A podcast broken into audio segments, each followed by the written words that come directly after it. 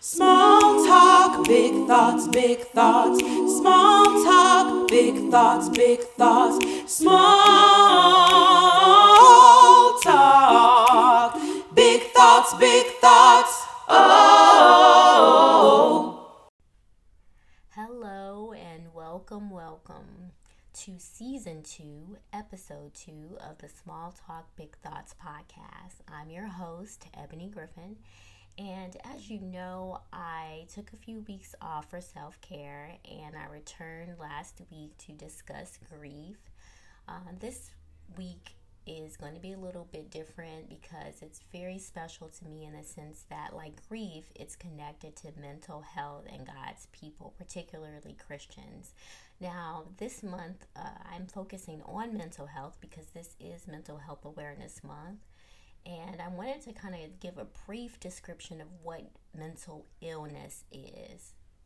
So, mental illness is a condition that changes a person's thinking, their feelings, and or their behaviors. And mental illness affects the brain, it affects a person's thoughts and their actions. It's caused by many things. It could be a chemical imbalance, it could be genetics, it could be environmental factors and or social factors. And I would like to add that generational curses could also be a uh, cause. And so, what I mean by generational curses is is a generational pattern of the same behavior being repeated from one generation to the next. So, so the most common mental health challenges are untreated trauma and stressors that lead to anxiety, depression, and addiction. And more serious disorders are like bipolar, schizophrenia, and suicidal ideations that lead to suicide. The most common myths for Christians related to mental illness it's there are more, but I'm I'm only going to give you about four or five the first one is is if you have had a mental illness that you should have prayed more or you should have had more faith because you, that just can't happen to somebody that is praying and got faith. And I don't know if you've heard that, but it is very flawed and it's just not grounded in scripture. The truth is is that people can pray and they can have faith and they can still be you know, affected by mental health challenges.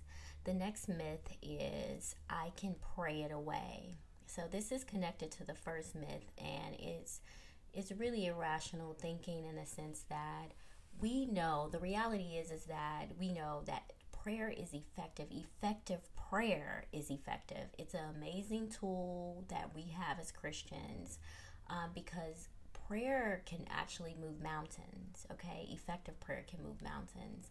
Um, but if someone is, if you can see that they have a mental illness and you're thinking that, hey, we're just going to pray it away right now and that's it, and then nothing changes, then that might mean that you are in denial about the realities of what that person is going through. So I think that in many experiences is a lot of denial, it's a lot of sweeping things under the rug and it's a not enough dealing with the situation head on and utilizing all of the tools that we have as Christians. So we have prayer, we have fasting, we have faith, and we have therapy, and we also have mental health therapists to help us talk things through, psychiatrists, psychologists, and we also have medications. And so, in combination, those things can work. But to just say, hey, I kind of see the problem or I don't see the problem, I'm going to turn my head and we're just going to pray it away. I don't think that that's effective. And I think that that is one of the bigger reasons why a lot of people are just kind of walking around as the walking wounded. Um, the third myth is I am not strong because I am depressed or stressed or have anxiety because mental issues are for the weak. This is such a big lie. Um, the reality is is that you know, we have a responsibility, a kingdom responsibility to do things. God has called us to do certain things, and He doesn't call us to do things that we can just do on our own. He calls us to do things that we will depend on Him and lean on Him. And so, if a person has a mental issue, that's that may be they may feel like it's weak, but that is a perfect opportunity for the person to believe in God and to actually depend on Him. There are countless people in and out of the Bible, me included, that have had to depend on God for strength in times of weakness. So when a person is weak, regardless of what the issue is, they should lean on God. They should glean to Him and they should depend on Him. And having a mental illness is no different. The last myth is the one that is really the reason why people go so long without being treated and they suffer in silence, and that is Christians do not get depressed or have anxiety.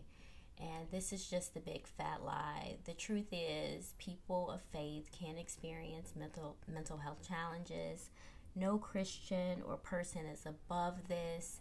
If a person feels that they're struggling mentally, they should seek professional care. They should seek seek help and they shouldn't sweep it under the rug again, I can say it over and over that problems that are swept under the rug just means that it's a high potential to fall and to trip over it.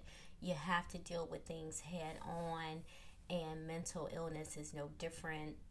If you see one of your brothers and sisters that is struggling with challenges in the area of mental health, if you know you are responsible for helping them and encouraging them, if they had a heart condition or some other type of um, disability, you would not say to them, oh, you know, pray it away or you don't have to deal with that or, you know, Christians don't don't deal with heart conditions. No, you would be the person that walks alongside of them to assist them to get the help that they needed. So, again, be that brother or sister that is joining with them to help them and let them know that there's nothing weak about getting or having a mental illness, but that is something that you can pray for them, you can encourage them, you can, you know, help them in many ways, but to ignore it is not one way that you will deal with that. So I wanted to get to the biblical examples. Now, of course, I could talk about Jonah and Elisha. Those are the more known people in the Bible that are struggling or that had a, str- a instance of struggle with anxiety and, you know, just, you know, their thoughts not being good or solid. But I really wanted to focus on one person the entire time, and that is Saul, King Saul.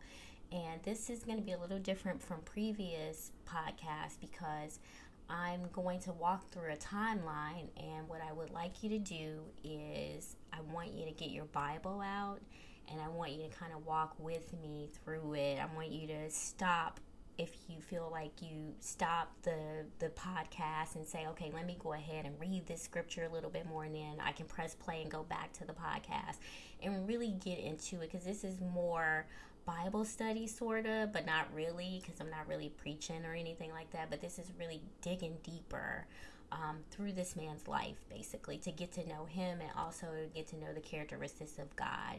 So we're going to start with First Samuel, and we're really going through this book, but it's specifically about Saul's life. So First Samuel chapter 10, verse 24. Saul is appointed to be the king of Israel. Now, this is a really good time because the Israelites, just to give you a background, they really want a king, just like all the other people uh, had. And God grants them their, you know, what they wanted, their their heart's desire, and they get Saul. He's appointed. He's anointed. The word says that the word uh, that the Spirit of the Lord was upon him. So the word says the Spirit of the Lord was upon Saul, and that is chapter 10, verse 24. Now we'll move on to chapter 13, verse 1, he is reigning for two years. So he's been in the position for two years. He's been, you know, doing his thing. And then we get to verse 10 of chapter 13 where it says he offers burnt sacrifices. But he does this without God's permission. He is not consulted with God at all. He's just kind of like doing his own thing. And from that point, he's told that, okay, number one, you're wrong. Who told you to do this? Ain't nobody tell you to do this. What you doing? So he's told he's wrong. And then he's also told that his reign would not continue. So he could have focused up. He could have said, okay, I messed up. And he could have said, I'm going to get it together. And he could have repented and he could have got his life right. But he does not and he uses this as an opportunity to just kind of go straight to making more difficult and bad judgments from that point. So, First Samuel 14, chapter, uh, um, verse 44 and 45. So, that's First Samuel chapter 14, verse 44 and 45. Samuel is willing to kill his own son for not following the rules. Now, what's very interesting is is that just, you know, a few chapters up, he is doing his own thing and not following the rules and he gets to continue breathing, yet he is willing to take his son's life because his son didn't follow the rules. And it's not until the people step in for the son and say, Hey, your son did a good thing. You need to let him live. That he's like, Oh, okay, okay. So his judgment is getting poor. So we'll move on to 1 Samuel chapter 15. Now, I didn't really give too many verses within this chapter because the chapter is really good.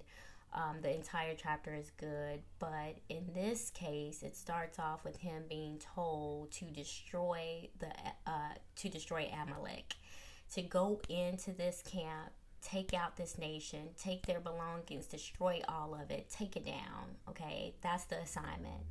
Instead, Saul does his own thing. He goes rogue again.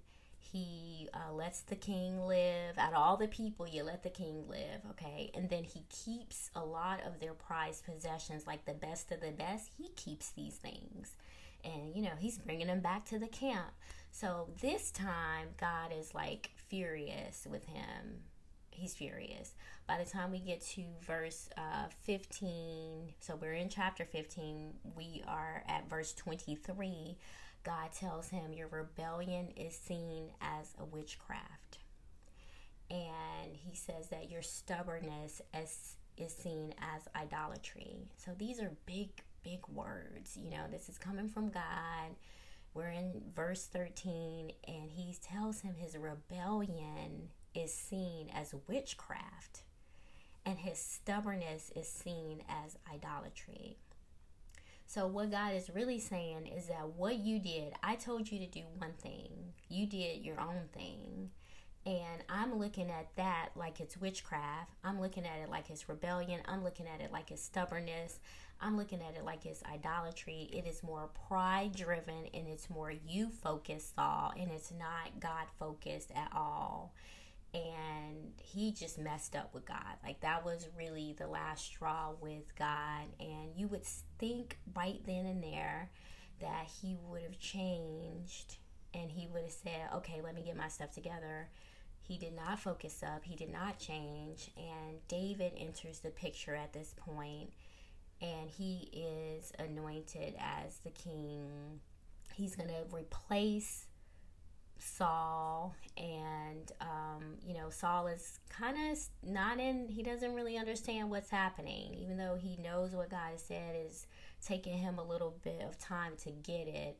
And so, First Samuel chapter 16, verse 14 says, The Lord completely removed the spirit from Saul. Like he removed his spirit from Saul. And then Saul became depressed. So now, at this point, he his decisions have led to him operating on his own. Now the spirit of the Lord is removed, and enter the mental health standpoint in the sense of he's depressed. The word says in chapter uh, 16, verse 14, that he is so distressed and troubled that David has to play music to calm him down. So they had to go and get a musician to play so that this guy could be calmer in his spirit because he was just distraught. He was depressed, he was distraught, he was troubled. And, um, you know, this for him kind of is woven throughout First Samuel with Saul. Periodically, it will tell you Saul's spirit is distressed and troubled. Saul's spirit is distressed and troubled.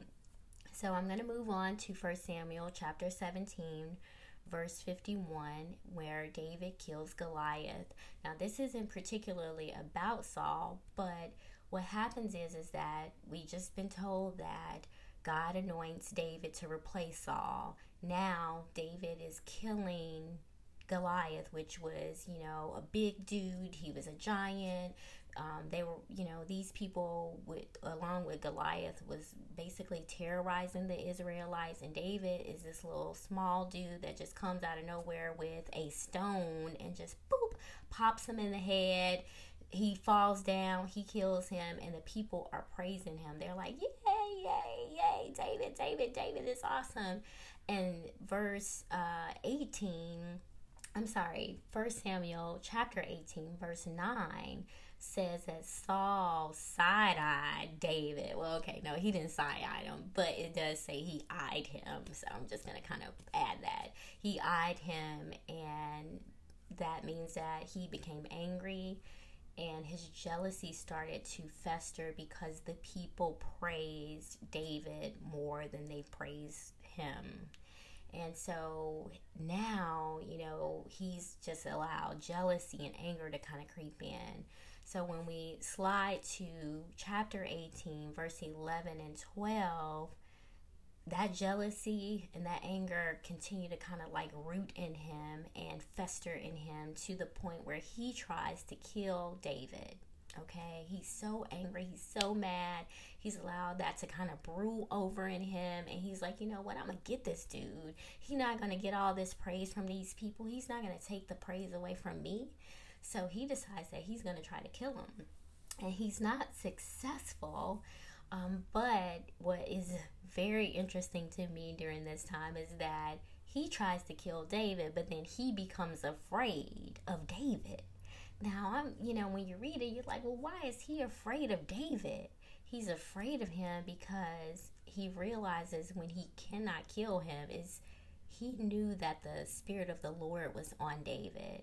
So that made him more afraid. It's like, okay, wow, the spirit of the Lord is on him. Now, you would think that he would be like, okay, I'm just gonna just calm down. I'm gonna get my stuff together. I mean, I can finish this strong. I can, you know, change God's view. No, no, no. Um, he, Saul doesn't do any of that. So, first Samuel 18, verse 19, Saul still is like in there with David. He's still beefing with him. He lies to David and manipulates and promises him a daughter that he knew was not available. So he is becoming more deceitful he is uh, lying about certain things. Now, he does give one of his daughters to David, so that part was accurate, but he's just kind of like playing with them now. So we'll move to 1 Samuel 19, verse 1. Saul told his sons and his son crew and his crew, Yo, I need y'all to go take David out, kill him. Now, okay, up until this point, it was kind of like an attempted murder. It was kind of like he was lying and deceitful. Um, but now he is full blown because he has kind of put other people he's involved other people in it now. So you see kind of how it works. When you're when you're not doing what you're supposed to do now you involve someone else into your mess.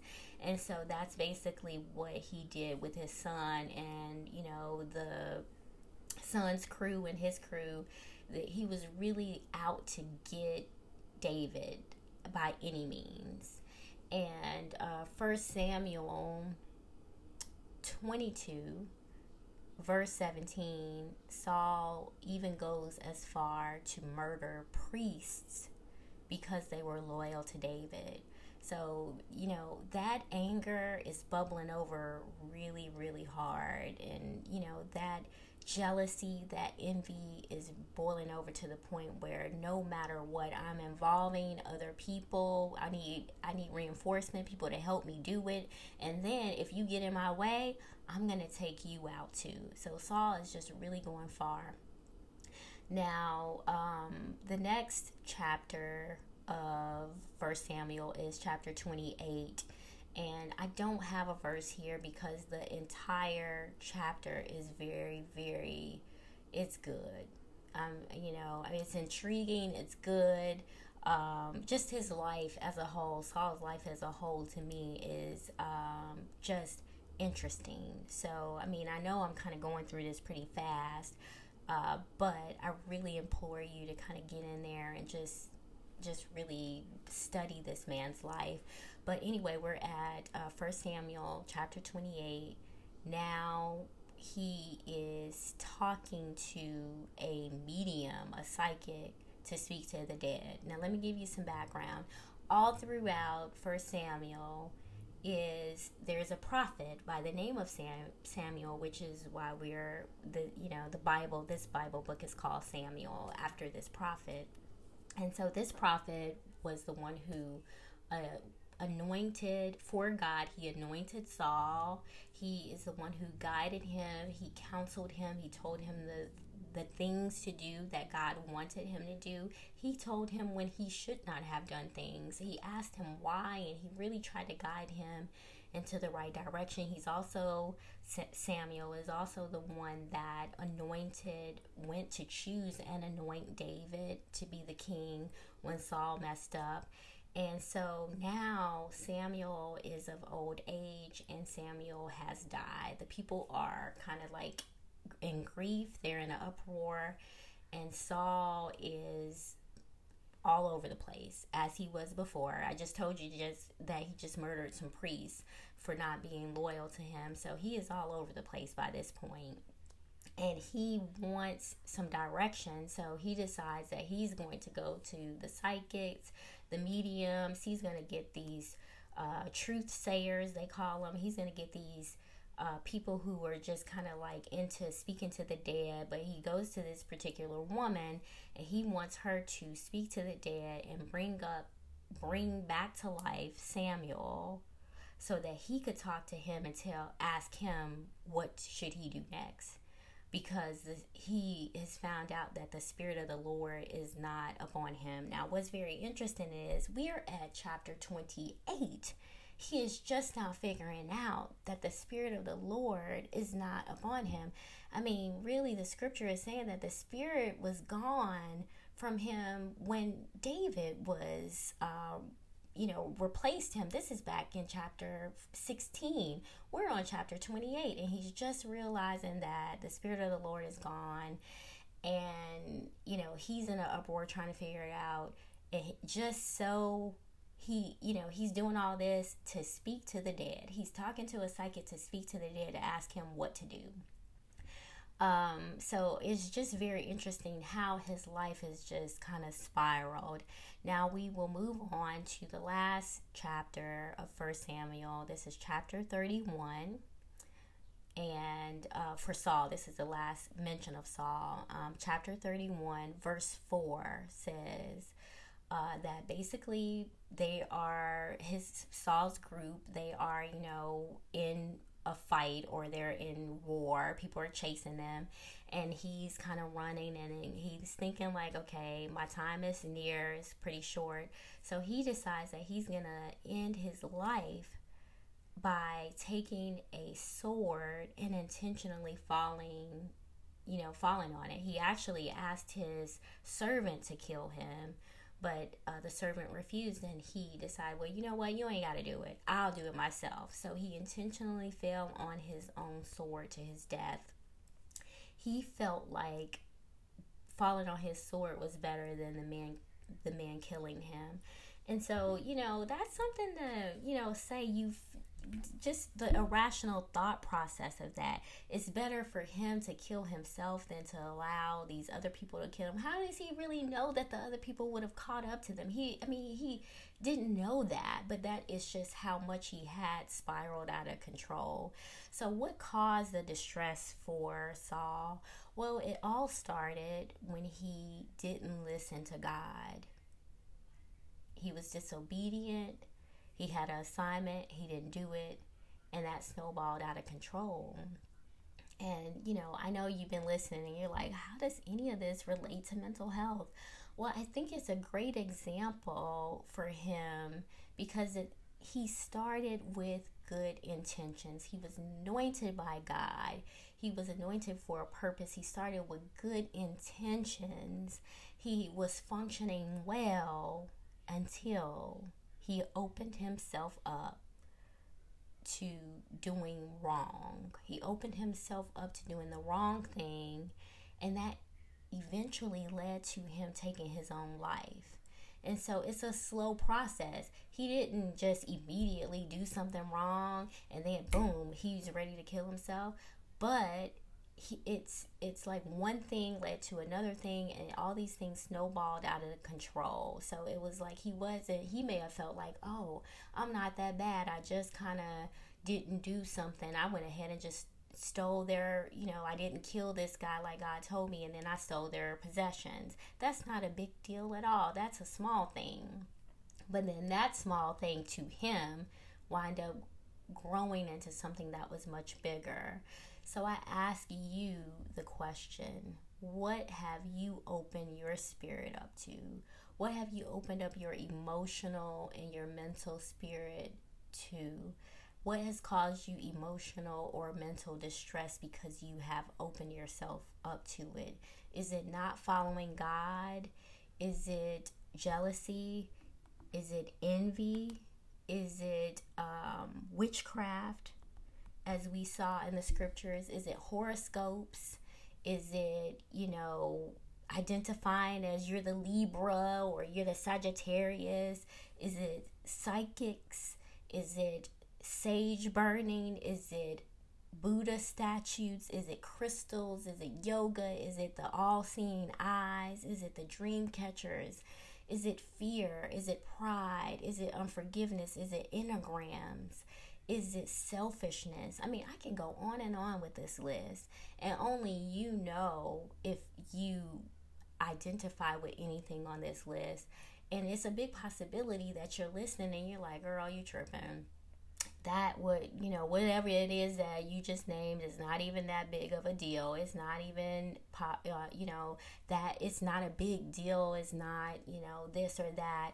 And it may sound like you know, hey, she's trying to tell me not to do these things that are popular. Like she don't know what she's talking about.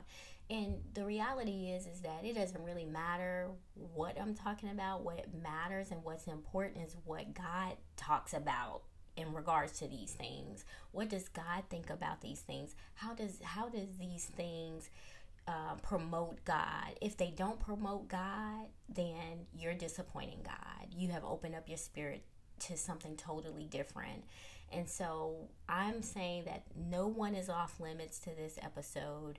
We, as people of faith, we are responsible for asking God to examine us for anything, anything, anything, anything that is unclean or that is not right, so that we can evaluate what and to whom we have opened up our spirits to.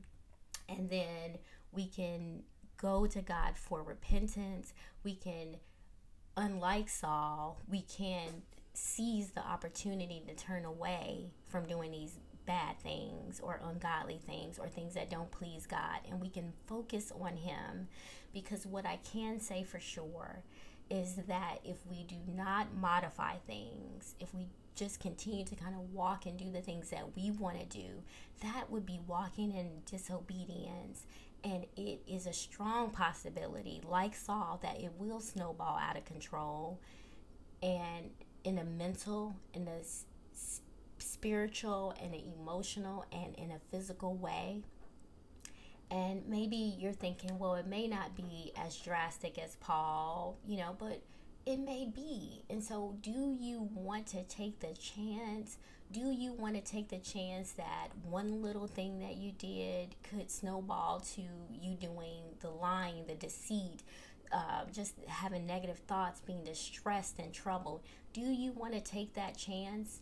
You know, uh, if you're listening and you are struggling with a severe mental illness, or even if it is not you don't not, you don't believe that it's all that severe it's nothing it's just a little depression i'm really going to encourage you to reach out for help. I'm going to encourage you regardless of if you feel like it's because of disobedience or not you know that's something that you will have to discuss with god and talk to him to find out okay am i struggling with this because of disobedience or is it those other things that i mentioned? Is it generational is it environmental? Does this have anything to do with just just the social factors? Is it an imbalance? Uh, you know, a chemical imbalance. Um, those are things you'll have to kind of go to God on. But if you know that that is not the case, you certainly need to reach out to a professional for help, especially if it's severe. And you want to just really heed the opportunity to incorporate good brain health with prayer and possibly medication if needed. You want to do this. I think it's the best way to encourage your faith. It's the best way to um, just to be better. And that's really the ultimate goal to be better. So don't let the devil attack your mind. Don't give him an opening. If you find that there is an opening, work with God on closing the opening and be protective of your faith and stand with God for help, stand with God for healing, and stand with Him for mental wholeness. Now, I would like to say a simple prayer for you. God, if there is anyone listening that has mental health challenges, I am praying if it's because of sin that you reveal it to them and that you will let them know that you are available to help them, you are available to heal them, and you are available to make them whole. And I, I really hope that for you. So I pray that for you in Jesus' name that you are you get the help from God, that you get the healing from God, and you get the wholeness from God. Well, that is all for me this week. I know this was a little bit long. Um, but it was really needed and it was worth it. I'm Ebony Griffin, and this is Small Talk Big Thoughts. Until next time, good people. Small talk, big thoughts, big thoughts. Small talk, big thoughts, big thoughts. Small talk, big thoughts, big thoughts.